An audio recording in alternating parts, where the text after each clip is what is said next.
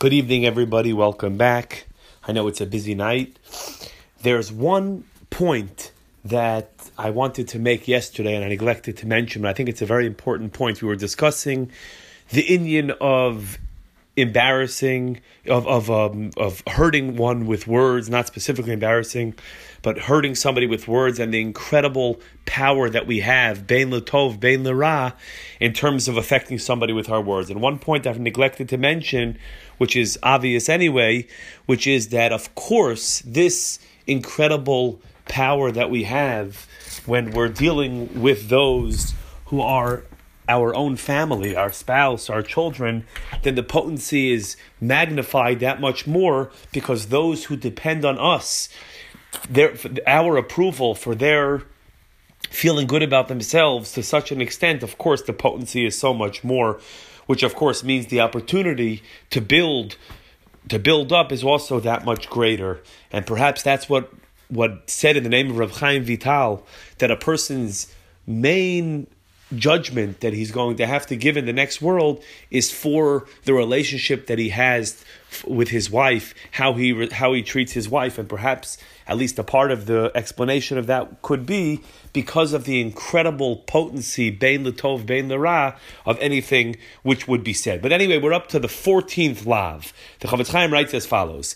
If one is speaking lashon hara about somebody, and he's speaking the lashon hara in the presence of that person who he's speaking about, and he degrades him, he puts him down to such an extent ad to the fact to the point that his face changes, he turns white. Over gamkein alav chet, and he also violates the lav where the Torah says, "Do not bear a sin." Sheizhira Torah What does that mean? It means the Torah is commanding us shelo levayish es chaveru afilu the Torah is teaching us that even when we are giving tochacha, hocheach tochiach es even in a situation where we're giving tochacha to somebody, the Torah says that we cannot embarrass the person who we're giving tochacha in the, in the process. Kal v'chomer, certainly this lav would include makamat tochacha if it's not in a situation where we're giving him tochacha, and there are other people who are hearing what we're saying, how much more so would we violate this lav? Then the Chofetz Chaim concludes, This is all talking about when it was not in public.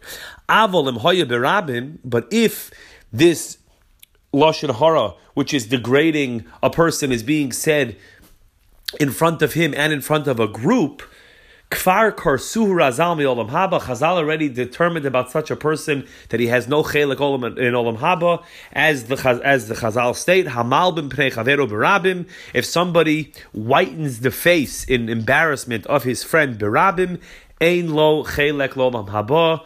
He has no portion in the world to come.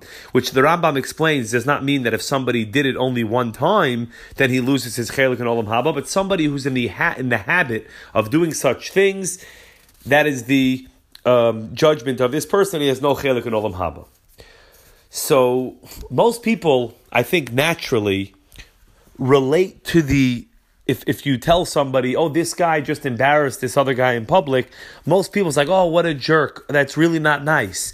We relate to it as being something which is bad, which is wrong.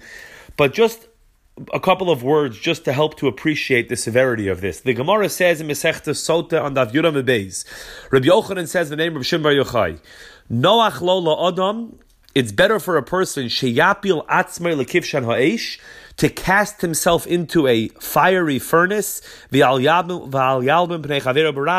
rather than to embarrass his friend, to whiten the face of his friend in embarrassment in public.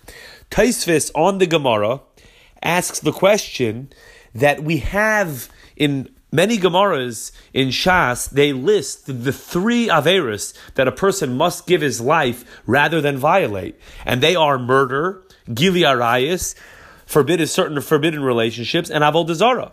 So Tosfos is bothered that why is this one not included? This is a fourth one, which is embarrassing somebody publicly. One must cast himself into a fiery furnace, which means to give up his life rather than to embarrass somebody in public if he's faced, faced with that choice.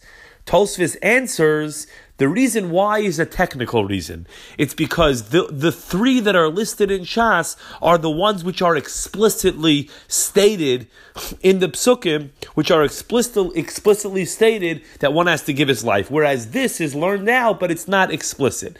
The Rabbeinu Yonah in Shaarei Teshuva writes that the reason why a person must cast himself into a furnace rather than to embarrass somebody in public is because it's actually he's the words he says are in Shar uh, Shlishi Os Kuf Dimu Avak Ritzicha El Haritzicha because the the Gemara is comparing the dust of Ritzicha, this quasi act of Ritzicha, of embarrassing somebody in public, to Ritzicha itself.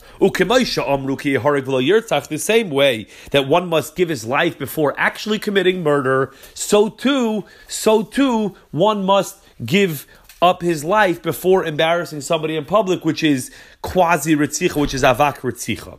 It's clear from Rabbeinu Yonah and from this Tosfos that they take this statement of the Gemara quite literally, and they actually understand lahalacha that one actually must give his life if the alternative is to embarrass somebody in public.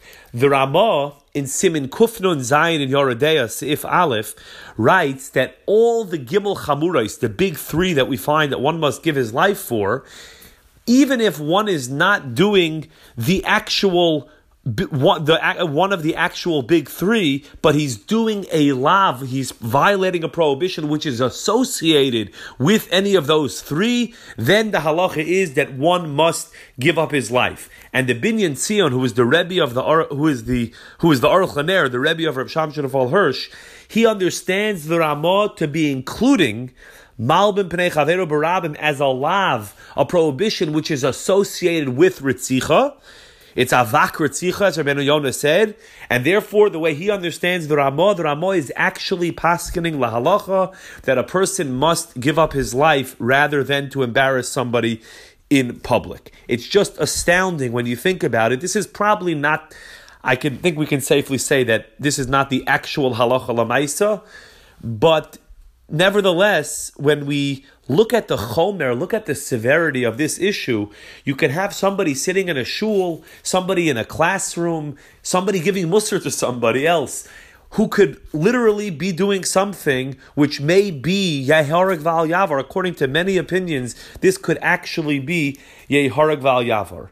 Hashem should help us that we should be Zayche to recognize the severity of being mevayish somebody barabim, of embarrassing somebody in publicly, and Bezaz Hashem one day to achieve the level, the way the Balei Musar explained that the, the language of Chazal is noach lo adam, that it should be literally easier for a person that he should cast himself into a fiery furnace rather than that, that we should achieve such a level where it's easier for us to throw ourselves into a fiery furnace rather than to embarrass somebody in public. Have a wonderful night.